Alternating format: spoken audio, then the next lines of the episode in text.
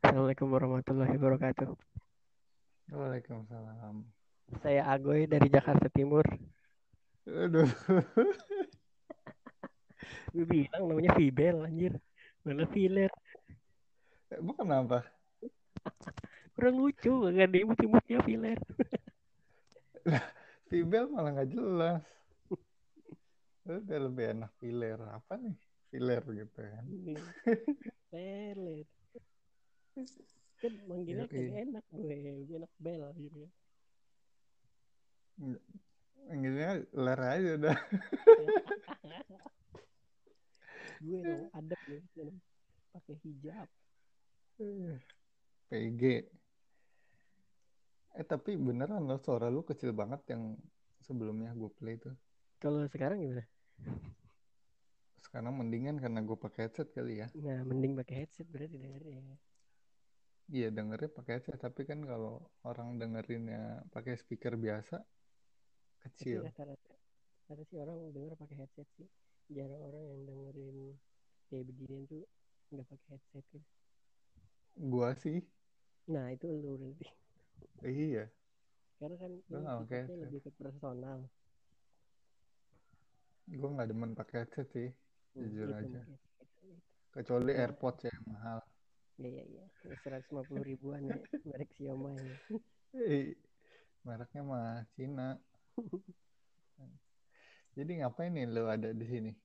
Jadi di sini gue ngomongin konsep mengisi waktu luang sebagai pengangguran.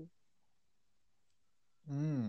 Yang cakep. Ingin mengisi waktunya biar lebih bermanfaat gitu kan. Siapa tahu bisa menghasilkan. Menghasilkan apa nih? Menghasilkan kebahagiaan. Eh, Karena bagi... kebahagiaan itu lebih penting daripada sekedar uang ya. Eh. Sebut namanya.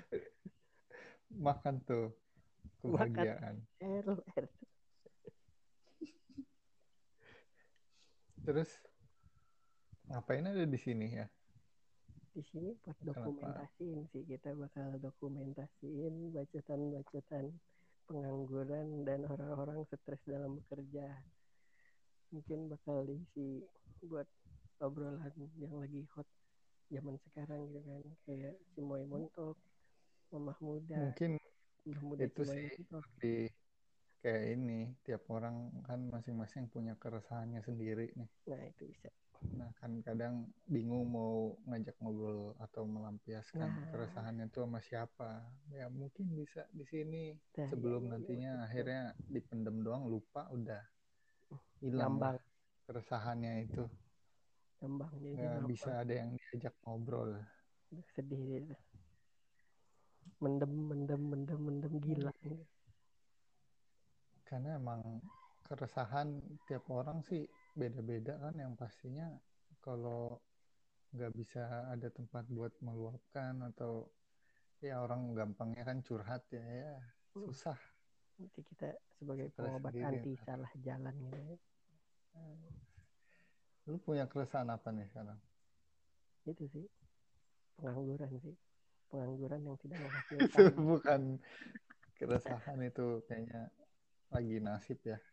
Nasib, nasib, nasib. Kayaknya nggak gue doang di zaman-zaman corona gini ya, tapi ya menokok juga sih itu. Iya. Buat orang-orang yang diikat dari kantornya juga alasannya bisa itu sih. Oh lagi corona, pengurangan pegawai ya. Padahal mah beda dikatnya. Selain kerjaan juga mungkin orang yang punya acara-acara penting juga pada bingung. Ih, ada gue juga mohon doanya ya biar lancar nih, bentar lagi bakal ada hajatan besar. Wih, kapan nih rencananya? Agustus, Agustus.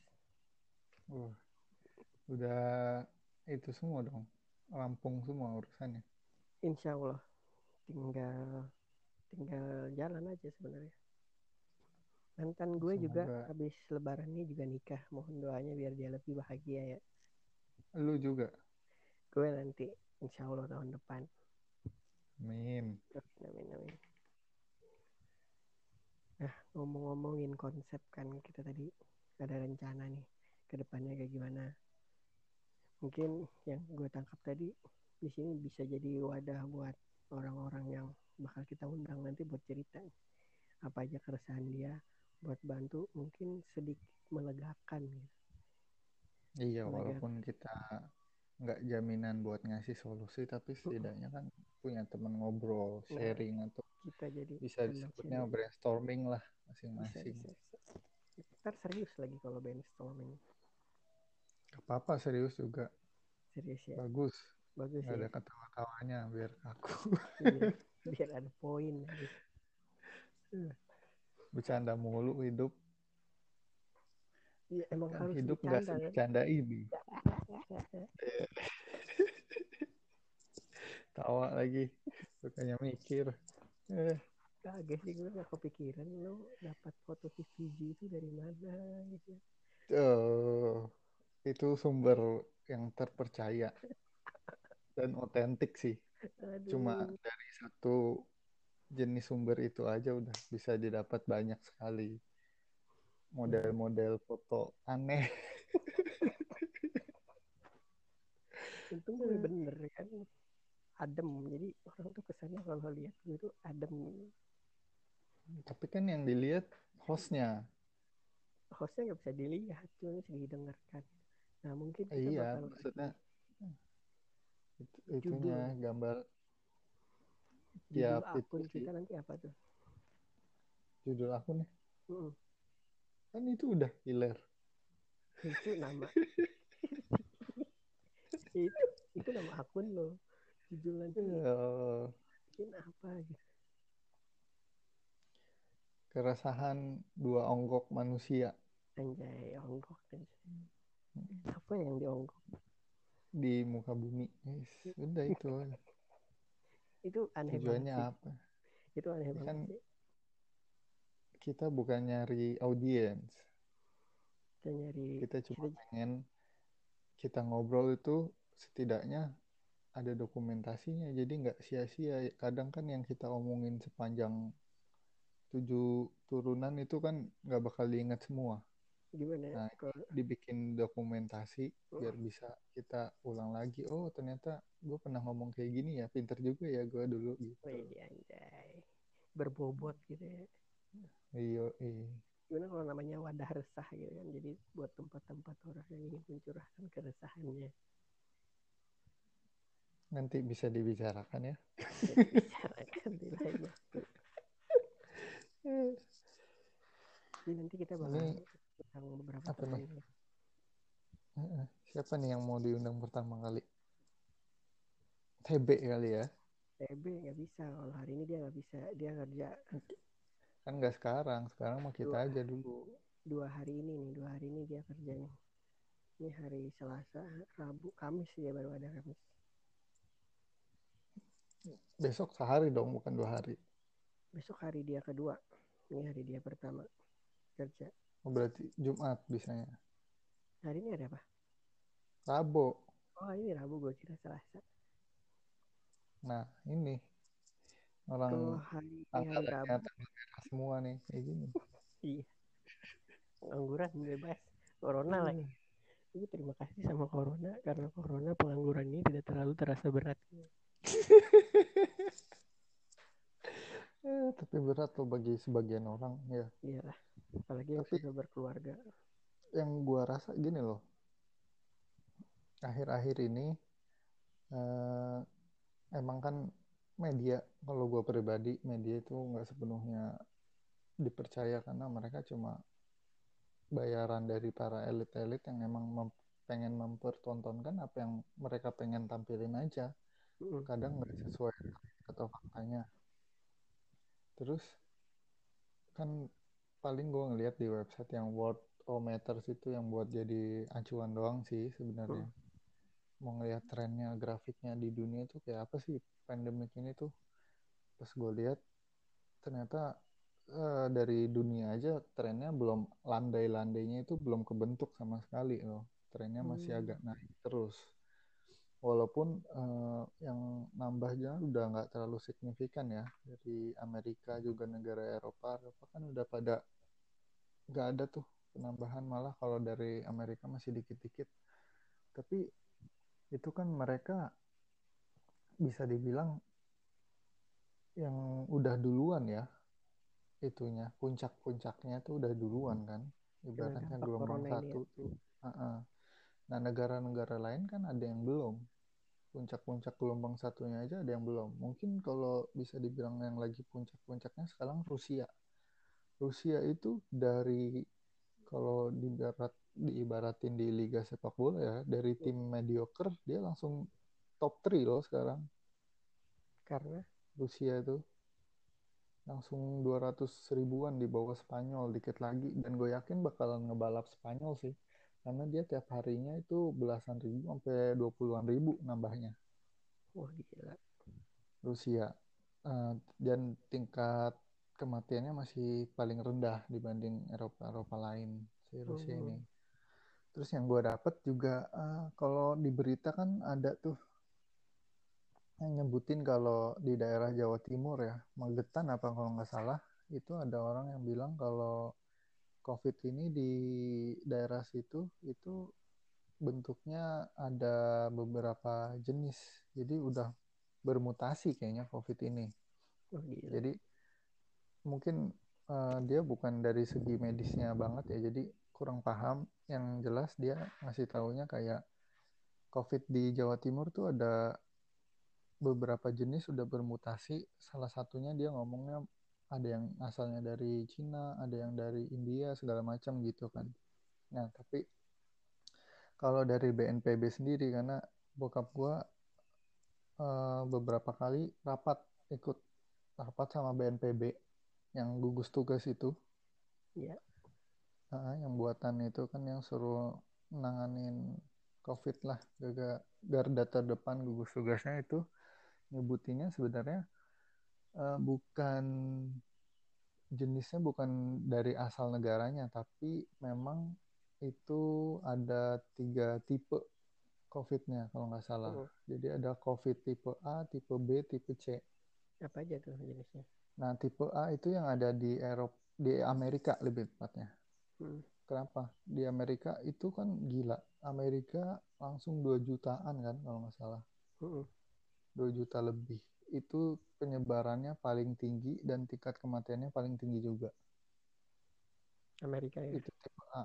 Tipe A adanya di Amerika. Makanya dia tiap harinya tuh bukan ribuan lagi, udah lebih dari itu. Mungkin bisa belasan ribu yang mati tiap harinya. Karena yang nambahnya aja dia bisa sampai berapa puluh ribu kan waktu itu. Waktu gelombang hmm. pertamanya tinggi. Nah, kalau di Eropa-Eropa mungkin tipe B. Jadi tingkat penyebarannya emang tinggi, cuma kematiannya rendah. Uh-uh. Makanya bisa dilihat Eropa-Eropa tuh kan rata-rata mentok dua ratus ribu. Yeah, yeah, yeah. Kurang lebih kan. Tapi tingkat kematiannya semua di bawah rata-rata juga kan, pada kecil-kecil. Karena itu. Terus terakhir tipe C kayaknya yang ada di Asia sama di uh, Indonesia ini. Uh, gimana tuh?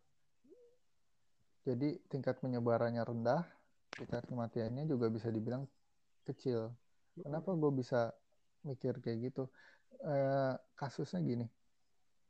Masuk akal nggak sih? Gue punya analogi kayak gini.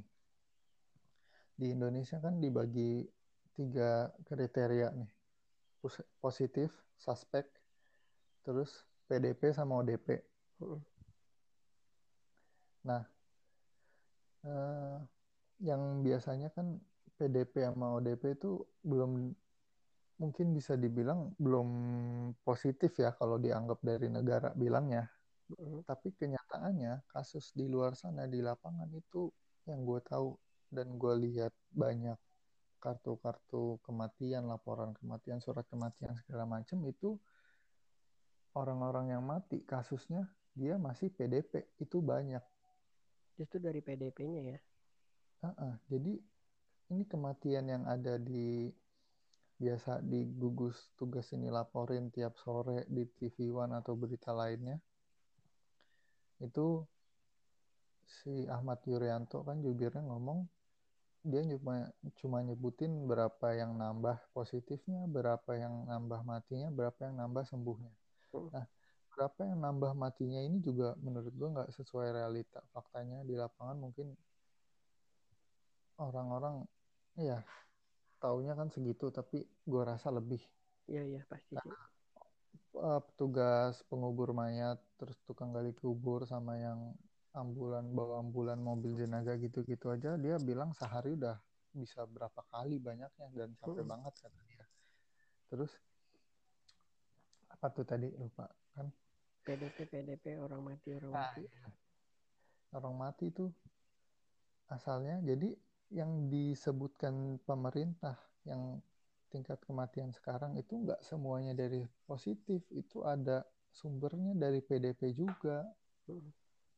Jadi kalau misalnya dihitung death rate-nya berdasarkan dari yang positif sama yang matinya, otomatis di Indonesia tingkat kematiannya tinggi. Kenapa? Karena logikanya yang P D P ini udah mati, dia nggak masuk ke positif, masih tetap yeah, di P D P. Padahal kalau secara logika nggak mungkin kan dia kalau nggak positif terus tahu-tahu mati. Yeah, kecuali yeah, sakit yeah. jantung ya. Beda lagi kalau sakit jantung mah.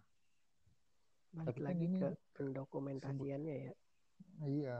Jadi menurut gua tingkat kematiannya sendiri kalau benar yang disebut B N P B itu uh, tipe C di Indonesia ini kecil tingkat kematiannya karena P D P yang udah mati, yang udah meninggal itu halusnya itu nggak dikonversi jadi positif. Kenapa? Mungkin karena mikirnya ah dia kan status terakhirnya P D P, tapi lah logisnya kan dia meninggal gara-gara P D P itu, status itu kan. Mm-hmm.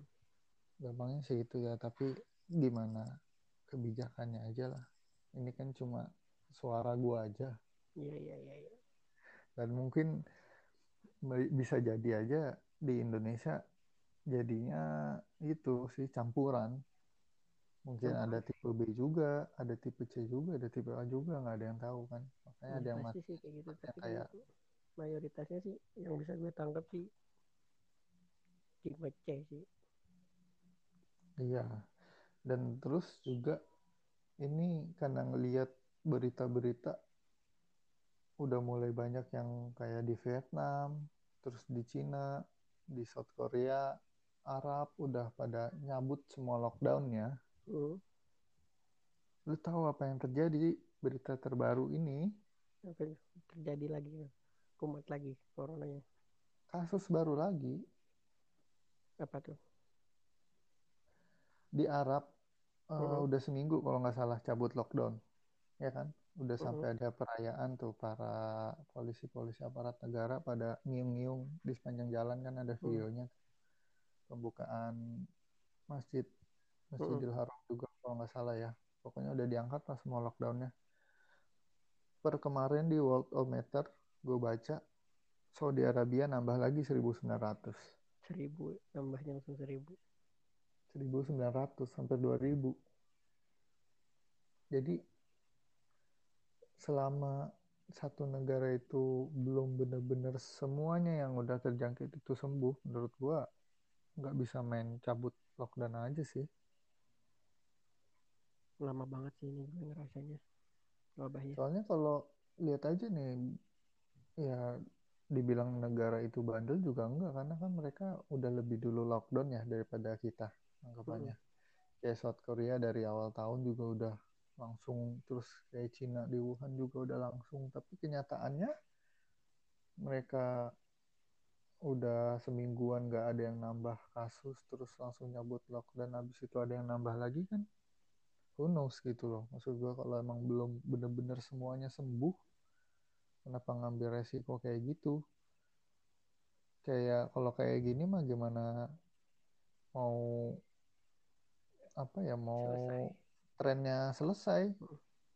Kalau ditambah mulu udah gitu, dengan ngelihat kayak gitu ditambah kondisi sekarang ya bulan puasa, orang pengennya mungkin ngabuburit, jualannya tahu sendirilah ekonomi kan memang susah ya. Banget banget. Karena orang yang udah terbiasa jualan terus ya wah bulan puasa nih orang pasti pengen nyari bukaan. Nah, itu sekarang gua ngerasain dibandingin sama sebelum puasa itu bandelan setelah pas puasa ini orang-orang. Jadi pengen keluar. Jadi pengen keluar. Gue waktu itu jam tiga keluar. ke Rame. supermarket. Hmm. Itu ada komplek dekat rumah gua, emang yang biasanya itu rame, tempat orang jualan, takjil segala macam. Itu rame dong kayak orang ngabuburit biasa. Banyak yang nggak pakai masker, banyak yang nggak physical distancing. Dan terus gua nyoba keliling malam, keluar juga. Rame juga. Jam sekitar jam sembilanan sampai setengah sepuluhan lah, hampir. Pokoknya kisaran jam sembilan sampai jam sepuluh itu jalan di jalan rayanya, malam minggu ya.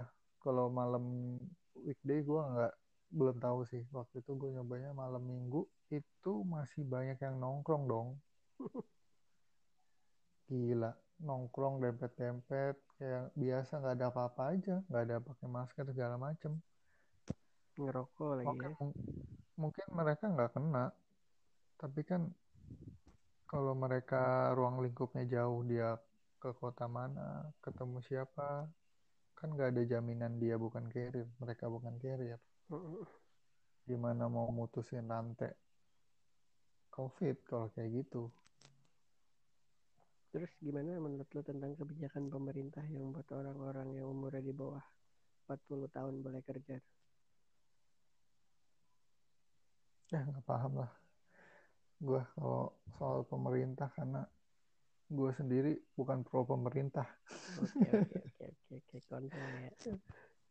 Jadi kalaupun nanya gimana kebijakan segala macam, gue bakalan bersikapnya lebih ke netral dan gak akan ngedukung itu sih. Tapi kan pemerintah itu juga bisa jadi satu alasan buat si COVID merebak lagi. Iya, makanya. Karena bikin kebijakan sendiri begini, tapi tahu-tahu keluar statement selanjutnya bersinggungan sama kebijakan pertama, kan heran sih kalau iya, gue. Iya. Gue sih heran banget. Buat apa ada P S B B kalau semua transportasi masih dibuka juga? Nah, itu tuh. Ini Cengkareng, kan? Bandara baru dibuka langsung penuh banget. Berapa tuh yang di positif? Emang sih nggak tahu juga bener apa enggaknya, positif langsung apa enggak, kan media suka melebih-lebihkan juga ya, jadi ya, ya, ya, ya. nggak ada yang dipercaya. Tapi kalau dari caranya masih ngebuka transportasi ya nggak tahu juga sih kalau gue ya, cuma ya penyebaran lah. Cuma ada juga gue punya kenalan orang yang masih kerja di luar uh-huh. sampai saat ini ya. Dia masih keluar-keluar kayak biasa, masih ya, tapi mungkin bisa dibilang dia bersih lah, pakai masker, hmm. sering cuci tangan segala macam ya. Sampai sekarang alhamdulillah masih sehat-sehat aja, walaupun dia sering keluar beli buah, hmm. beli tempat buahnya gitu segala macam. Ya bang gue juga masih kerja kayak biasa dia. Iya, nggak ada yang tahu. Tapi ya selagi itu butuh, maksud gue Oke, okay, ke keluar-keluar beli sesuatu kan nggak ada masalah, karena kan kontaknya cuma antara dia dengan pembeli, uh-uh. konsumen dengan produsennya doang kan, uh-uh. paling sama konsumen-konsumen lain kalau emang mereka juga pada mau beli. Tapi yang buat orang nongkrong-nongkrong ini nih yang yang nggak gue masih aneh, nggak kepikiran aneh, aneh. Bukan, bukan apa ya, bukan prioritas sekarang sih kalau nongkrong-nongkrong. Kayak ya, gitu. Makanya. Gak urgent banget. Ngapain nongkrong. Ya, terus di sekitar sini kan juga ada itu ya, perkampungan gitulah bisa dibilang. Yang mana notabene banyak, presentasinya masih banyak mereka-mereka itu yang tinggalnya juga masih ngontrak. Kontrakan doang, udah berkeluarga segala macem. Kerjanya juga gue mungkin masih ada yang kerja atau enggak gue nggak tahu, tapi mereka masih kayak membebaskan buat anaknya tuh main main keluar, dan tiap malam tuh kayak main petasan terus heboh sendiri, berisik loh kan, kedengeran ya karena lagi sepi kayak gini. Jujur aja di komplek gue bener-bener sepi, ini kayak di gunung, gue nggak ada kendaraan sama sekali, motor mobil tuh yang lewat bener-bener cuma satu persen doang kali sehari, bisa dihitung pakai jari, pakai jari gua sama jari orang-orang sih. Tapi berjalan karena itu sistemnya. Kalau jari gua doang kan cuma dua puluh. Nah itu hmm. sehari mungkin lebih dari dua puluh, tapi nggak bakal sampai ribuan karena motor pun nggak ada yang nongkrong, semua udah ditutup aksesnya, cuma hmm. jadi satu pintu doang. Bahkan orang jalan pun nggak ada. Dapat, dapat. Ini di komplek gua kayak gitu. Nah, tapi yang gue pikir ya yang di sekitaran sini, yang perkampungan itu, yang mereka notabene masih menengah ke bawah, masih ada keluarga yang menerima bantuan ya dari pemerintah, karena ada yang dapat tuh, ada yang dapat sembako, ada yang dapat beras, terus ada yang dapat enam ratus ribu, ada yang dapat berapa lagi gitu. Ada, yang jelas ada bantuannya itu nyampe, walaupun nggak sepenuhnya itu dapat ya, karena ada yang kelewatan juga, mungkin ada yang miss kali datanya, pendataannya segala macam. Tapi bocah-bocahnya malah lebih milih main petasan gitu, yang yang bahkan mereka buat makan aja kadang ngirit-ngirit, malah beli petasan aja. Dia mau ini kali kan, mau feeling good, mati bareng satu tongkrongan gitu kan. Feeling main layangan, oke okay dah, layangan murah, mahal-mahalnya paling berapa, masih petasan. Bisa dipakai lagi kan, masih bisa dipakai lagi. Apanya? Layangan kan bisa dipakai berkali-kali sebelum iya. dia putus kan. Kalau petasan uh-huh. sekali main habis. Tapi layangan nggak pernah jadian aja bisa putus ya? Iya. Tapi kan dia nggak ada P D K T-P D K T-nya, tahu-tahu pegat aja. Eh, tahu-tahu dibikin fly aja, putus deh. Iya, emang tuh kalau udah dibikin fly tuh nggak bisa langsung tahu-tahu dijatuhin sih, karena pasti putus. Nah. Emang yang ada udah dibawa nge-fly kan? Find the God. Bukan nge-fly lagi. Eh. Bercanda ya, aja sih lu. Si Reja bisa kita ajak nih kapan-kapan. Ah, iya boleh lah. Gue pengen tahu siapa dari, yang mau duluan. Dari sisi, sisi entrepreneur kali ya. Entrepreneur muda berbakat kita kan. Kita dapat nah. apa dari dia, ceritain keresahannya. Boleh boleh sih, tapi dia mungkin waktunya sibuk di luar sih. Jadi nyesuaiin dia waktu di rumah ya, aja. Kita nyesuaiin dia aja. Hmm, terus ngisi uh, waktu luang ngapain aja Jan? Banyak lah. Apa yang jelas gue belum selesai tadi tuh. Oh ada lagi? Masih ada keresahan gue dikit lagi di situ. Apa kayak sini gue dengar.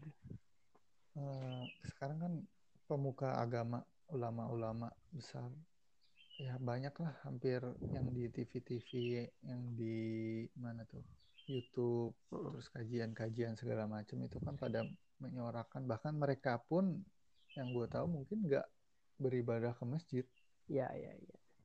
Karena kan ada kasus juga di zaman Nabi Shallallahu Alaihi Wasallam kan, waktu ada pandemik semuanya, pada waktu ada pandemik kan semuanya pada beribadahnya di rumah masing-masing ya. Kan.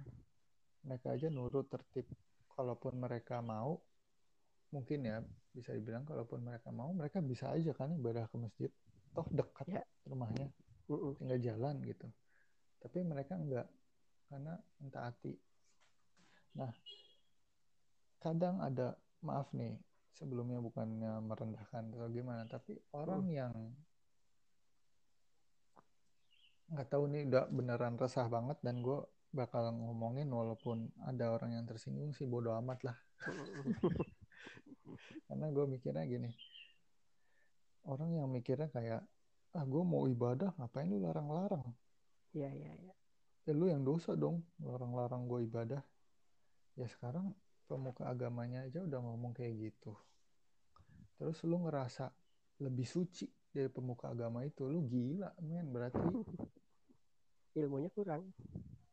Gila, iya maksud gue orang yang gak berilmu terus langsung sok-sokan kayak pengen, ah gue pengen ini ibadah nih setahun sekali doang adanya. Semuanya kan innama a'malu bin niat. Semua berdasarkan dari niat. Kalau udah ada keyakinan di hati dari niat itu ya dia nggak bakalan ngerasa kayak ah gue kalau di rumah doang terus lagi kayak gini padahal gue bisa ke masjid ntar pahala gue di rumah lebih dikit. Enggak lah ya, ya lu ya, gila ya. Berarti nggak percaya sama ketetapan dan ketentuan dari Allah. Itulah pentingnya ilmu pelajaran agama selagi kecil. Karena orang taunya ibadah-ibadah doang tapi nggak tahu esensinya buat apa ya. Kayak lu ngejain apa ya, kayak makan tiap hari tapi ya udah gitu doang, cuma buat kenyang-kenyangan doang, nggak ada faedahnya. Karena soalnya dia ilmunya nanggung sih menurut gue. Gue jujur, ya mungkin mereka ngerasanya kuat, emang nggak ada kasus segala macem yang ketahuan. Mungkin kalaupun ada yang kena COVID juga badannya kuat ya. Uh-huh. Jadi oh, cuma sakit flu biasa, cuma nyesek biasa, batuk biasa, nggak masalah. Orangnya juga masih selamat mungkin gitu ya. Tapi kan membahagiakan orang lain nggak cuma dia aja gitu. Hmm. Karena di sini masih ada masjid yang sholat Jumat. Tempat lo deket sini, karena di deket rumah gua kan kalau yang masjid komplek bener-bener udah tutup, hmm. udah bener-bener lockdown, cuma, cuma ada azan doang. Ya. Uh. Tapi kalau di yang perkampungan deket sini itu nggak uh, semuanya, tapi masih ada yang buka buat sholat berjamaah. Keren. Bahkan sholat Jumat, sholat Jumat pun rame banget, coy, waktu itu. Gak pakai masker. Awal-awal, ya sebagian pakai masker, sebagian enggak. Tahu sendiri kan. Hmm. Terus udah gitu di perkampungannya ini, yang tadinya awalnya tarawih nggak ada. Karena itu masih gencar-gencarnya P S B B kan. Uh-huh. Ternyata mereka buat tarawih itu di rumah-rumah orang tertentu yang punya halaman luas, dia bikin jamaah sendiri di situ. Safnya kayak biasa. Cuman pindah tempat doang berarti. Cuma ke rumah-rumah. Jadi ya ada beberapa titik. Nah lama-kelamaan gue rasa dari orang-orang sononya mikirnya kayak udahlah daripada pindah-pindah apa banyak titik itu mending udah buka aja satu musola atau satu masjid udah buat yang mau tarawih semuanya di situ. Jadi ada sekarang yang buka ya khusus buat orang-orang yang buka buat tarawih. Orang-orang barbar sih. Iya, barbar banget sih. Entah perkara COVID-nya juga nggak terlalu ganas di Indo. Hmm. Buat orang-orang muda atau gimana, tapi kan ya gimana ya, namanya berhati-hati kan, nggak patuh sih. Namanya itu lebih ke norma kepatuhannya udah kagak ada.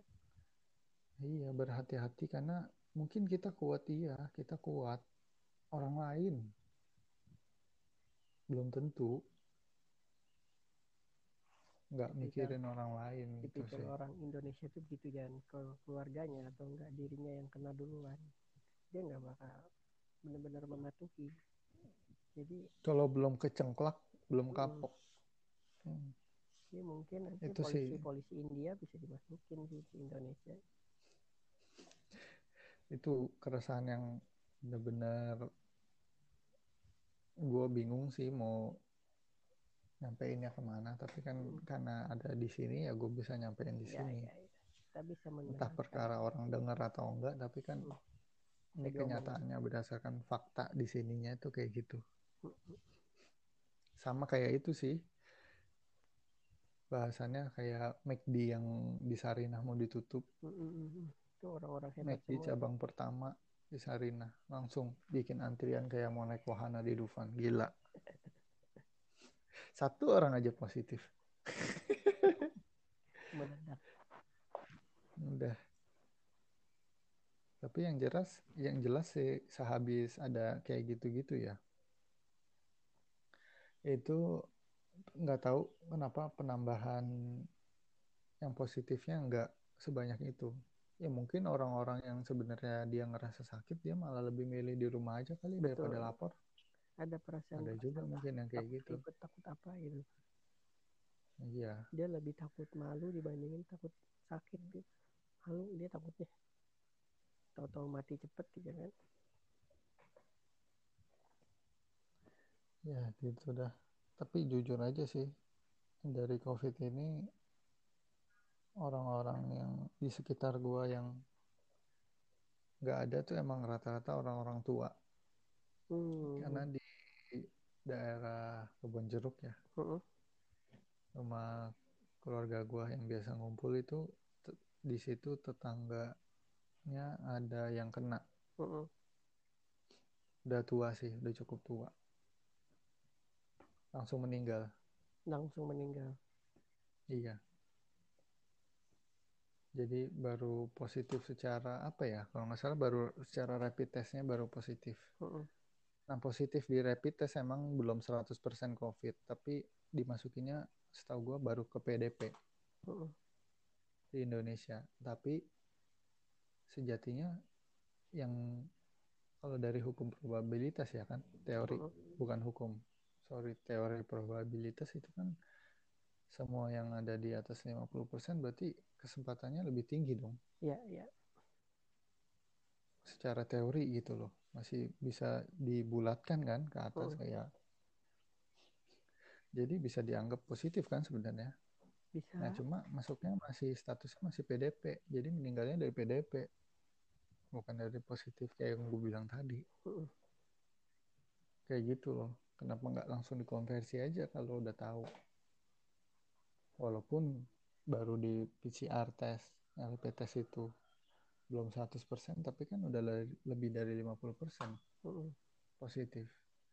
Itu jadi kasus-kasus orang yang khusus gitu ya. Jadi misalkan dia P D P tapi umurnya udah di atas empat puluh atau di atas lima puluh udah dipastikan dia di atas positif. lima puluh enam puluh sih. Hmm. Dipastikan dia positif. Terus uh. dapat perawatan yang lebih intensif lah ya. Was-was sih. Gue tapi sempet baca juga ada balita yang kena meninggal sih. Balita? Uh, beritanya. Satu. Hmm. Tadi lu mau ngomong apa tuh? Apa ya? Lu lupa ini kepotong kayaknya. Ah, gampang teralihkan nih lu. Kebanyakan sih kurang-kurangin makanya. Iya nih, kurang minum air putih. Gue mau minum aqua aja. Minum Scott Emulsion dong. Buat apa? Biar kinerja otaknya enggak menurun karena enggak dipakai. Emotion habis itu apa cerebrofit ya. Nah itu itu jajaran bulan cerebrofit ikut emotion sama kombatrin aja minyak ikan kot hmm. ya, sama kombatrin kombatrin itu penting kan. Kalau kombatrin lu tiap bulan minum lu cacingan apa lu tiga bulan sekali atau enam bulan sekali, enam bulan sampai satu tahun sekali. Gue nggak pernah sih minum kombatrin. Abang gue tuh semenjak semenjak S D ya, ya. Ulang tahun dibeliinnya dulu tuh kombatrin. Ngaruhnya apa sih? Nggak tahu. Tadinya buat menghindari aja. Kamu kan nggak gendut-gendut nih ya. Dibeliin obat cacing. Nah kalau sekarang gendut, cacingnya dimatiin makin gendut. Iya iya iya. iya. Bisa jadi. Ya? Iya. Nggak ada yang tahu. Jadi kita bakal merencanain tiga ini dulu sih, tiga bintang tamu dulu ya. Lu penasaran sama T B, Reja, Kevin. Oh Kevin bagus tuh ngebahas blognya. Mm-hmm. Ntar si Hendra tuh pendengar yang baik sih, tapi kayaknya bakal Joni dulu deh. Gua nggak yakin Hendra oh, banyak bisa. Ya, iya, iya. Topiknya cuma tertentu doang. Uh. Lebih banyak mendengarkan dia. Good listener sih. Good listener. Gitu. Terus itu apalagi si, nih? Si si Rai juga beberapa hari kemarin tuh curhat mulu, mungkin bisa kita undang buat dia menceritakan keresahan dia di hubungannya. Oh, curhat tentang hubungan ya kalau itu ya? Curhat tentang hubungan. Kita bisa jadi pakar percintaan juga mungkin ya? Bisa, kita kan general jadi sifatnya pendengar oh, yang baik. Kita apa aja uh-uh. boleh lah nampung. Boleh. Dan buat cerita-cerita ketawa-ketawa. Mungkin gue pengangguran, ntar kalau gue udah sibuk susah. Gaya lo ya. Tadi ada yang pengen gue omongin tapi gue lupa apa ya. Tentang gimana, tentang bahas kita tentang cerita-cerita mistis. Terus nanti bakal ada review-review dari video tertentu gitu. Kapan tuh? Minggu depan mungkin kita bakal usahain tiap minggu deh, atau dua hari, seminggu dua kali buat bikin beginian. Mistis gitu ya? Ya mistis mungkin satu minggu satu kali. Satunya kan kita oh. undang orang. Berarti podcastnya buatnya tiga kali aja seminggu. Tiga kali seminggu boleh boleh boleh. Uh-uh. Orang tinggal ngomong doang. Betul, ngomong mendengarkan sih. Ngomong mendengarkan. Iya. Ini yang lagi naik daun yang pengen dibahas sih komedi nih, yang si Vincent Desta itu sekarang dia bikin show baru atau gimana sih? Iya, karena kan nggak tahu sih sebutannya, kemarin tuh Tonight Show last episode bilangnya. Nggak hmm. terlalu tahu juga beneran last episode apa enggak, yang jelas selama bulan puasa ini nggak ada. Hmm. Fin, apa Tonight Show itu malah adanya malam-malam. Oke, iya lagi naik yang itu. Tapi kurang heboh menurut gua. Mm-hmm. Nah, terus akhirnya nggak tahu inisiatif dari siapa, jadi ada channelnya sendiri.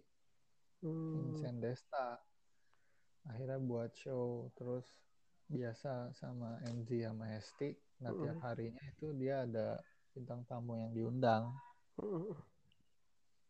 Kayak gitu. Jadi buat lucu-lucuan. Ingat nggak lo dulu sebelum ada N Z tuh? Si ini pernah tahu ngisi siapa namanya? Siapa? Mantannya si Elo. Banyak Elo mantannya. Julia Estelle. Bukan, bukan. Ya Elo mantannya Julia Estelle. Bukan, bukan. Yang terakhir. Bukan. Lupa gue namanya. Siapa ya? Pokoknya itulah, mungkin kurang nyambung atau gimana. Kurang gila kayaknya. Kurang, kurang peres. Heboh. Kurang heboh. Makin kurang heboh, peres sih. Makin asik. Kan harus itu. Peres di situ. Udah ada si Onat. Wah, pecah banget. Ada Onat sama Firza. Ya. Firza, Firza sih aneh juga sih. Firza kerik banget sih, gila. Cringe banget ya. Gitu, tapi ya kadang lucu. Cuma saking cringe-nya sampai jadi suka lucu kadang ya. Firza tuh. Kocak. Lu nggak ada yang mau disampaikan nih? Keresahan lu.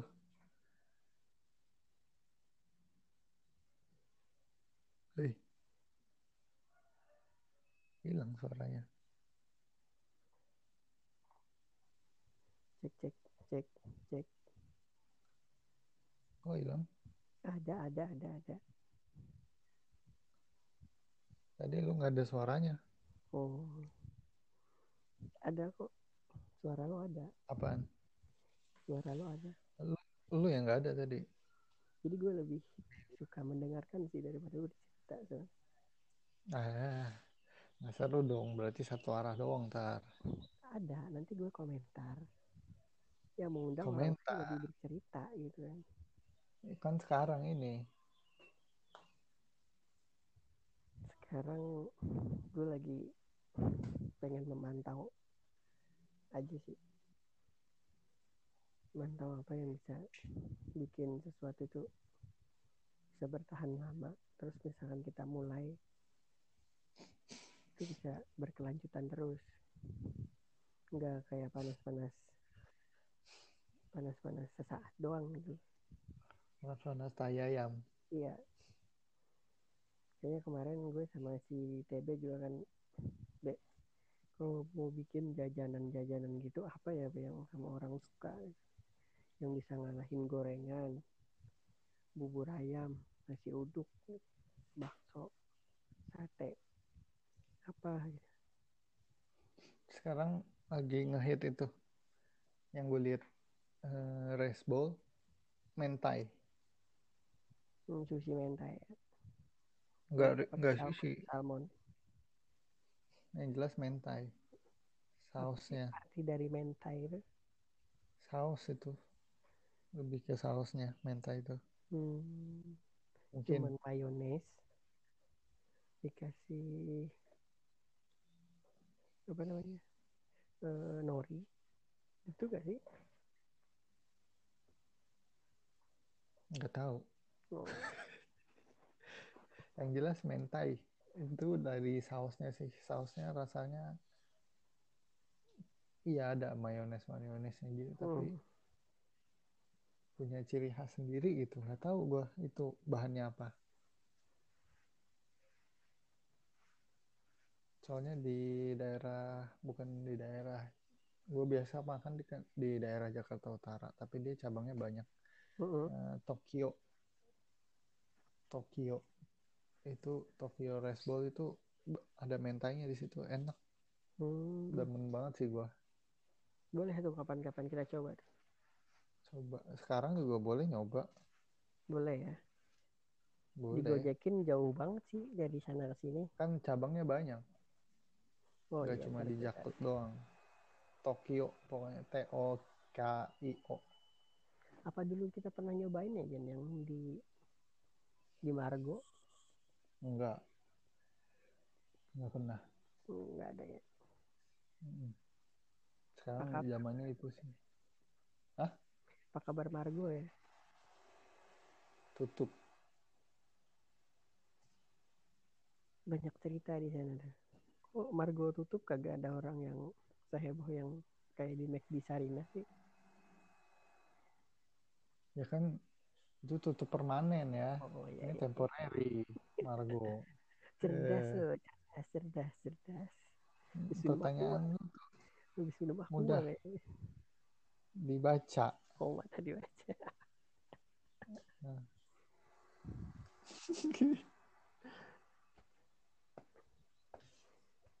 Tadi itu baru pertama kali tahu gue lihat si Om Hau. Ya itu. Mungkin kau langsung tahu gitu, kayak ada yang bisikin emang. Kagak lah, siapa lagi kalau bukan dia.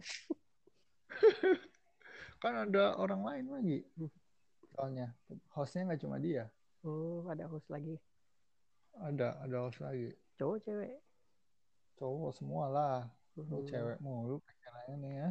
Iya, waktu.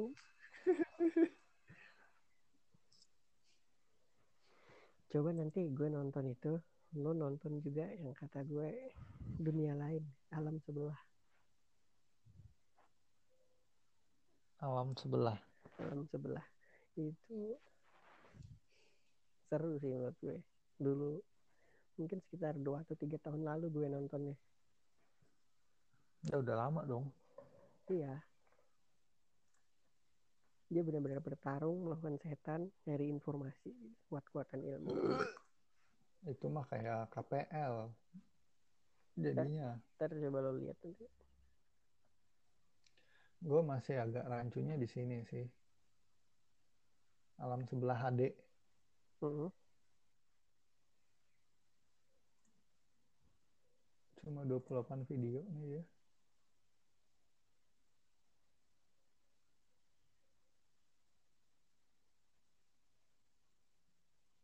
Cuma itu ya. Iya, nggak ada kayak,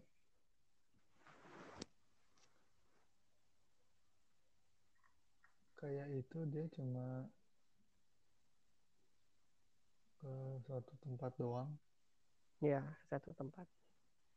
Berseri gitu. Tapi ada penampakannya nggak? Kagak ada. Yang ditonton? Kagak ada. Ada gangguan mistisnya nggak? Ya cuman biasa aja sih gue liatnya. Nggak ada yang terlalu terlalu heboh banget. Nggak ada yang serem? Nggak ada. Masih kurang kelihatannya sih. Tapi seru buat diikutin waktu kemarin itu. Seruan K P L kali. Masih ada nggak sampai sekarang? Oh, masih aktif lah dia. Hmm. Masih makin gila malah dia. Boleh tuh, boleh tuh. Nah. Tuh, ini video terakhirnya. Tarik pusaka dihadang santet. Nah. Anjay.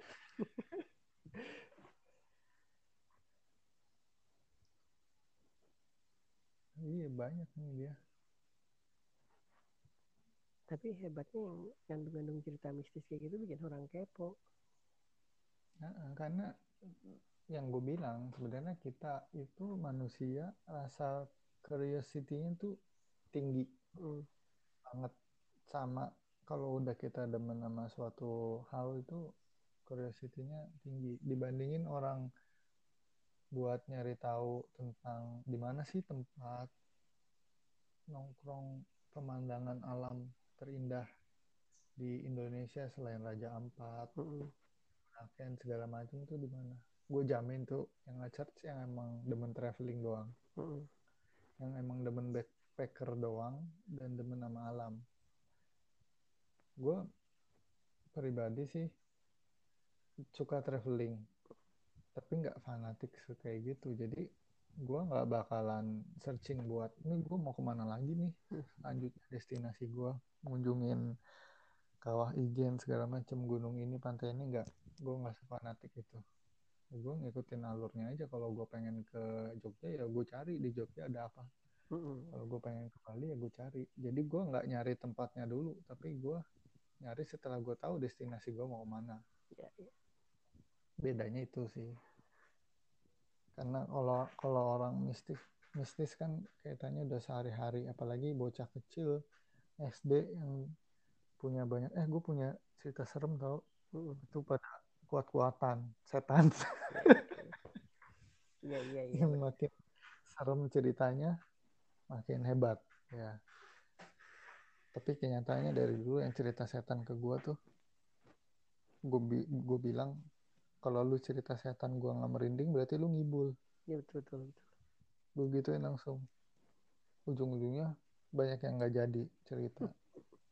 Karena emang dirasa ngibul. Tapi yang spontan biasanya langsung ada merinding-merindingnya gua gitu. Nah itu tuh sensasi-sensasi itu tuh yang bikin kita suka nonton-nonton hal mistis. Uh, uh, sama ini sih. Sejarahnya yang pengen kita tahu mm. tentang Indonesia tuh sejarahnya walaupun ya kita tahu ya yang namanya makhluk jin, setan, iblis segala macam tuh omongannya kan sejur, sejujur-jujurnya omongan mereka kan dusta. Mm. Emang kita nggak percaya itu sepenuhnya kan? Mm. Ya cuma apa ya sebutannya cuma kalau gua sih lebih ke sekedar tahu oh masa sih ya udah. Gue nggak nyampein ke orang lagi, gue nggak nyampein ke orang lain lagi. Oh masa sih kayak gitu? Yang gue rasa gue nggak yakin ya kebenarannya, hmm. kayak gitu. Tapi kan secara yang ngomong juga kalau kita ngelihat di sini yang ngomong orang bukan setannya. Iya iya iya. Ya. Gimana bisa tuh? Jadi, bisa jadi orangnya itu ngapal skrip atau apa gitu kan? Mm-mm.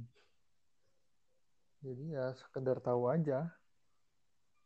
Tapi gue eh, sebagai manusia tetap pakai akal buat mikir kan ini logis nggak sih sebenarnya kayak gitu. Relate kadang gue sangkut uh, relate apa enggak sama uh, yang terjadi dan yang diceritakan di internet sumber referensi macam-macam ini sebenarnya relate nggak benar nggak sih kayak gitu. Kalau emang memungkinkan masuk akal ya Oh, mungkin kayak gitu.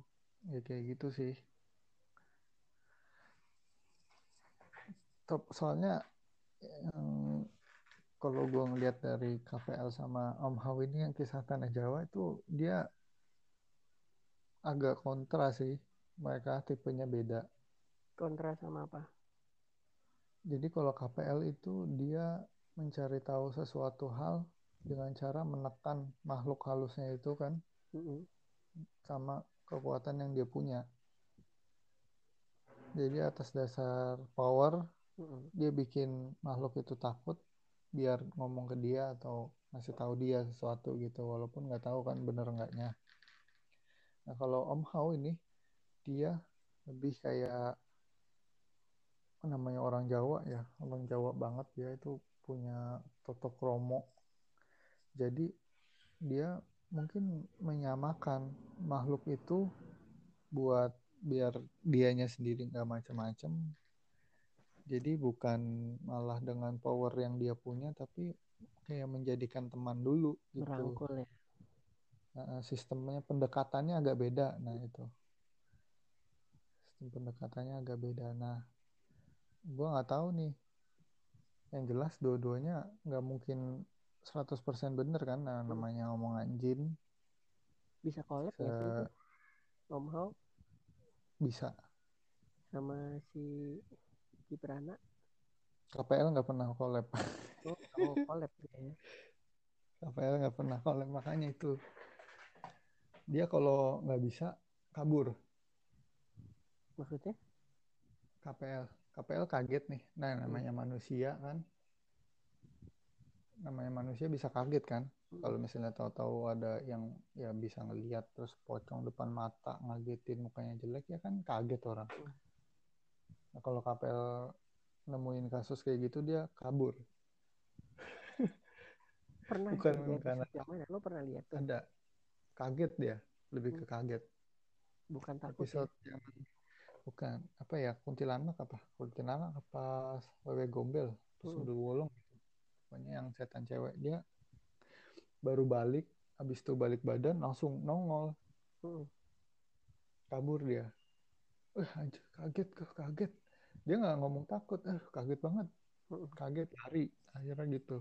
Tapi habis itu udah balik lagi disamperin, hmm. yang namanya orang kaget wajar menurut gua. Manusia kan dia, kecuali dia setan baru udah nggak bakal kaget. Jump scare, jump scare iya. Tapi ya gitulah, pendekatannya berbeda. Ini kita pasin kalau satu om, jam nih gimana nih? Ya boleh. Kita kalau misalnya satu jam, episode pertama hmm. satu jam. Kalau misalnya si Om Hau ini dia lebih ke tempat-tempat apa ya sebutannya? Bersejarah, bersejarah. Uh, uh, tempat historical hmm. di Tanah Jawa ini, makanya namanya channelnya kan Kisah Tanah Jawa. Hmm. Dia lebih ke situ. Jadi tempat-tempat historical, terus dia narik energi segala macam, rentetan energi masa lampau. Itu buat tahu sejarahnya tuh kayak apa sih sebenarnya hmm. di situ kayak gitu. Cuma selain... kalau bisa dibilang hmm. kalau bisa dibilang yang namanya alam gaib ada, itu emang ada kan, ada, kita percaya kan ya, ya. Alam gaib itu ada, ada di alam gaib ada gosip juga ada. Oh gitu. Ibaratnya sama kayak manusia aja, cuman di beda, alam gaib beda ya, dimensi aja ya. Ah, cuma beda dimensi. Dan mereka posisinya lebih banyak populasinya hmm. dibanding manusia. Dan peradabannya jauh, sangat jauh lebih maju hmm. daripada manusia. Kenapa? Karena kita ngomongin misalnya satu energi nih, yang punya itu, yang punya apa namanya? Tuh ada anjing tuh. Baru juga ngomongin gini udah ada anjing. Enggak ada paket. Oh. Terus terus terus. Mana tuh lupa gue tadi. Kayaknya enggak bisa dipasin sejam deh. nanggung. Lanjut, lanjut. Tentang apa sampai mana tadi lupa gua. Dimensi berbeda. Habis itu. Iya, dimensi ya, berbeda. Dimaju, peradaban berbeda. Ya. Mereka diomongin aja, misalnya kita ngomongin setan yang ada nunggu yang ada di daerah Bantul. Uh-huh. Ntar kalau ada energinya kuat kepanggil, ada yang datang kayak uh. gitu kan. Yeah, yeah. Kan secara logika manusia itu udah canggih berarti dong uh-uh. cara dia. Ya karena kayak gitu sih. Soalnya kalau yang orang-orang hilang juga kan masuk peradaban dia uh-uh. sebenarnya. Masuk dimensi dia. Jadi kalau dibilangnya Om Hau orang yang udah masuk ke dimensi lain itu emang udah hilang sepenuhnya raganya. Terus ada di dunia sana. Terus kalau dia mau balik ke dunia manusia lagi, uh-huh. sebenarnya jiwanya juga masih hidup orangnya, belum tentu mati. Uh-huh. Jadi cuma ada di dimensi yang berbeda. Terus ditemukan berapa puluh tahun atau berapa belas tahun kemudian, uh-huh. tapi dia nggak ingat apapun, lupa ingatan, gila. Uh-huh. Itu konsekuensinya katanya. Uh-huh. Konsekuensi buat balik ke dunia manusia lagi. Dia dibalikin tapi jadi gila ya. Nah, karena nggak kuat mungkin. Nggak kuat sama apa nih? Nggak kuat yang diingatnya kali. Energinya yeah. beda. Iya yeah, iya. Yeah, yeah. Terus di sana dia cuma ngerasanya ah gue di sini cuma setahun dua tahun doang. Tapi padahal pas balik ke dunia manusia tahun. Udah sepuluh tahun. Oh, iya. Udah lama banget ya. Berarti apa? Alam di sana waktunya lama. Iya.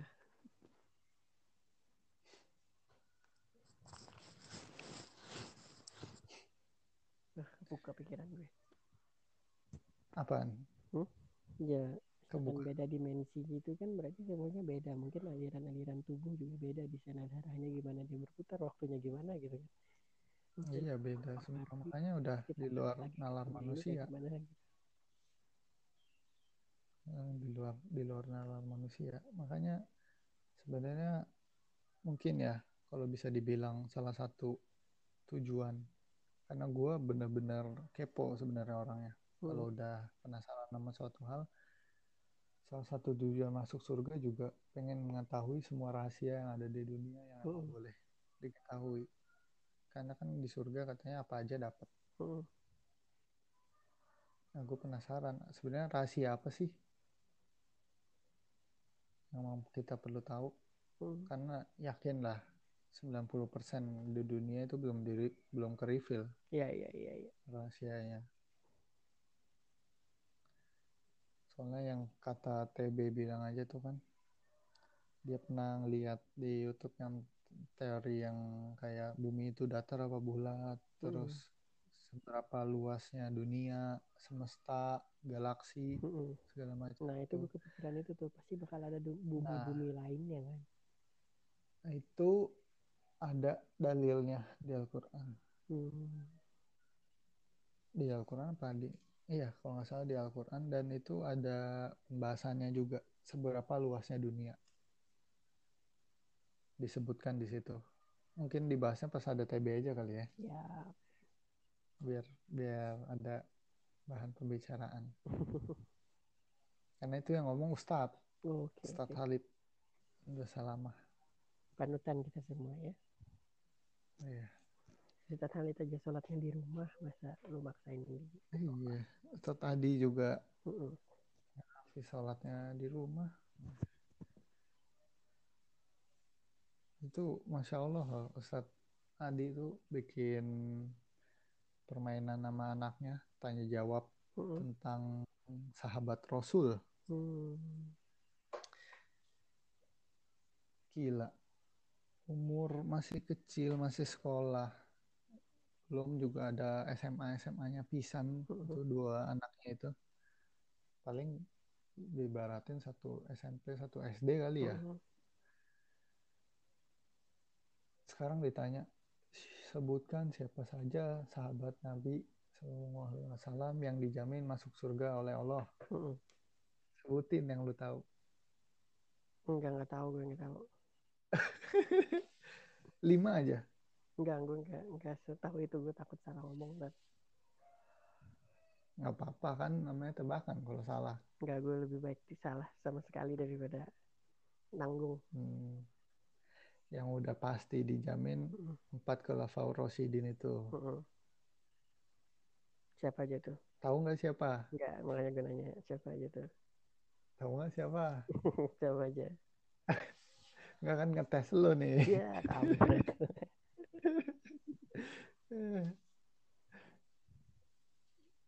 Ayo. Ya, gue kasih tahu cluenya ya mungkin ya. Yang cluenya oh, yang pertama. Iya, kita saling saling tes-tesan nih. Kita saling tes-tesan. Saling tes-tesan. Satu yang nanti yang kemarin itu eh, nikah sama anaknya. Habis itu yang gantiin dia eh, memimpin ke khalifahan. Empat-empatnya kan gantiin mereka. Eh, empat-empatnya gantiin Nabi. So, ada so. yang gantiin beliau waktu beliau udah gak bisa lagi jadi uh, imam. Jadi imam. Hmm. Yang katanya keras banget orangnya. Ternyata pas jadi imam dia ternyata lebih lebih apa ya? Lebih khusyuk lah gitu salatnya. Jadi sampai nangis-nangis gitu. Itu dua ya. Habis itu yang paling sabar, lupa gue namanya, ceritanya itu dia orangnya paling sabar. Ketiga, yang keempat,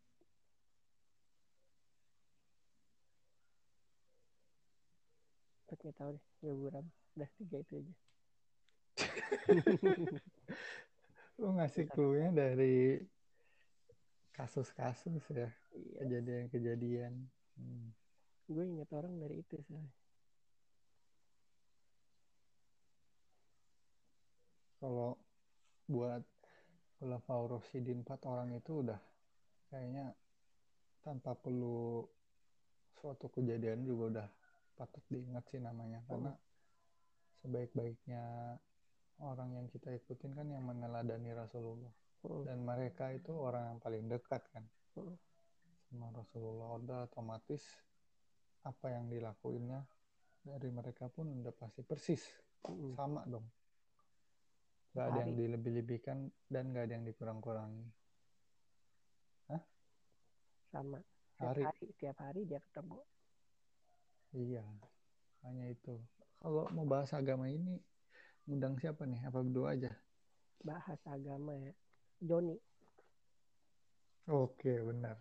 Sip, sip. Gue demen nih. Gue kepoan orangnya. Gue haus ilmu sebenarnya. Oh, tapi bagus. Bukan ilmu pelajaran, sayangnya. Enggak apa-apa, ilmu, ilmu, ilmu, ilmu kehidupan, apalagi ilmu agama. Orang ya bukannya gue merendahkan orang lain ya, tapi gue ngerasa lebih bangga gue kalau ditanya siapa sahabat Nabi yang paling dekat sama Nabi yang uh-huh. jadi khalifah, khulafaur rasyidin. Sebutkan empat orang itu dibanding orang yang punya gaji gede tapi nggak bisa nyebutin itu, gue lebih bangga. Ya. Alhamdulillah. Alhamdulillah. Nah, kenapa? Karena ngerasa ini ilmu agama. Gak sembarangan gue mempelajari. Gue juga gak sembarangan gue. Sholat itu esensinya apa sih? Gerakannya itu gitu-gitu doang. Mm-hmm. Kan kita belajar juga cuma dari sekolah dulu ya. Mm-hmm. Berdasarkan textbook. Tapi sebenarnya textbook ini buatan manusia kan? Iya. Bisa sewajarnya salah. Dan guru agamanya juga mungkin acuannya kan, tapi kan tetap mereka belajar. Nah, ada baiknya kan walaupun kita ngikutin, karena kan eh, bisa dibilang gini, banyak jalan menuju Roma emang benar kan? Uh-uh. Kita mau ke Bandung, mau lewat Surabaya, mau lewat Cina, salah nggak? Nggak salah, banyak. Nggak salah, karena banyak jalan. Tapi tujuan utamanya apa? Bandung. Ke Bandung. Ya sama kayak ke surga. Selagi jalannya yang diperbolehkan, berarti nggak ada masalah kan? Uh-uh. Itu. Karena banyak jalan itu. Mungkin guru yang kita, guru agama kita ngajarinya, dia menggunakan mazhab tertentu. Yeah. dan kita pengennya mempelajari mazhab yang lain, nggak ada salahnya, dan hmm. dia juga nggak salah gitu. Tapi yang gue pengen tahu, apakah gerakan-gerakan yang diajarin itu sebenarnya udah benar apa belum sih, sesuai tuntunan wudhu kita sebenarnya udah benar apa enggak sih sesuai tuntunan. Kayak gitu sih.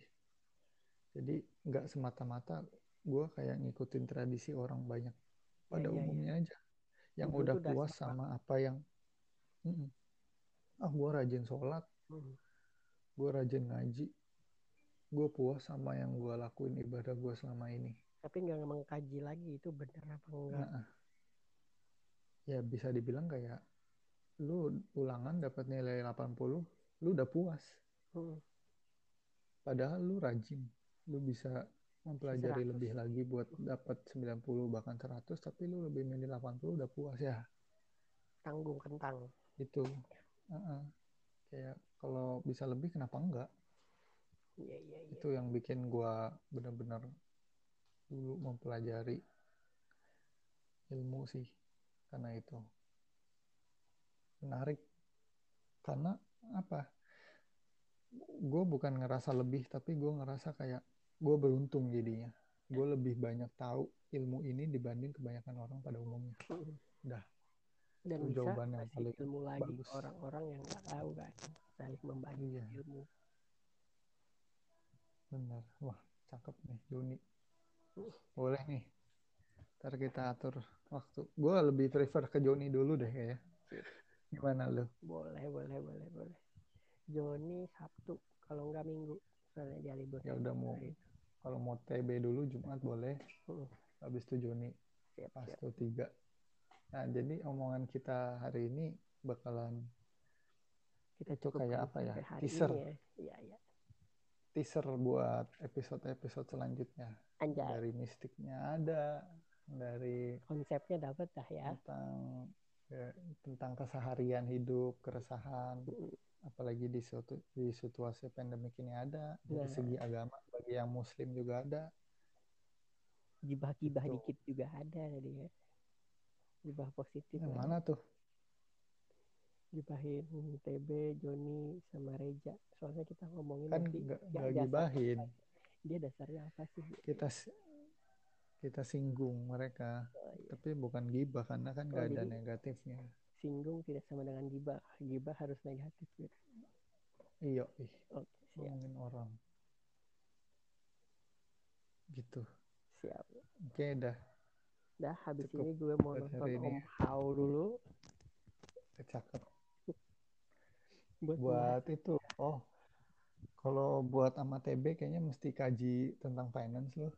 Reksadana, saham segala macam. Oh, boleh, boleh, boleh. Penting tuh buat gue deh. Karena gue kalau lu tanya gue saham, insya Allah mungkin sebagian gue bisa jawab. Tapi kalau reksadana gue sama sekali buta sih. Gue nggak tahu harus investnya ke reksadana mana, hmm. yang mana yang bagusnya, yang ngasih ngasih return berapa persen yang tingginya, gue nggak paham kalau reksadana. Jadi kalau ditanya gue juga nggak tahu. Yang jelas semuanya di I G ada, di YouTube juga ada gitu. Dari segi finance juga seru nih. Oh iya, dari segi berita. Berita, dari berita, segi, berita, berita. Reja bisa di... Dari segi beri, berita Reja. Si Kevin. Kenapa gue bilang Kevin? Karena dia mau mulai blog. Boleh, boleh. Otomatis dia harus nyari tahu tentang berita-berita yang ada. Gue juga pengen bahas tentang desain grafis tuh. Si Reja bisa dibahas tuh. Kemarin gue ada bahas sama dia tentang itu tuh. Oh, wah gue sama sekali buta sih kalau soal itu. Mungkin di situ gue jadi pendengar yang baik aja. Oke, siap, siap, siap. Jangan ditelan juga headsetnya. Emang ketelan apa? Berasa tadi masuk ke tenggorokan, kan masuk ke lambung. Kok lu bisa ngelihat? Kalau lu bisa ngelihat sih, jangan-jangan ada kamera di sini. Kalau lu bisa ngelihat sih. Kalau lo nggak merinding berarti nggak ada apa-apa di sini. Enggak lah. Lihat dulu kaki lo ada dua apa tiga ya. Kaki Tiga tuh dibahas pas horor. Horor sama siapa nih serunya nih? Malam Jumat aja kali. Horor, boleh boleh. Sama siapa ya serunya? Apa berdua aja horor? Dua aja, berdua aja. Belum dapat biasa. Berdua aja dulu ya. Sip sip. Ya udah. Kapan-kapan ngundang si Rizky oh, gitu. S H juga ya? Oh iya, dia buat konten-konten hmm. tuh. Boleh boleh.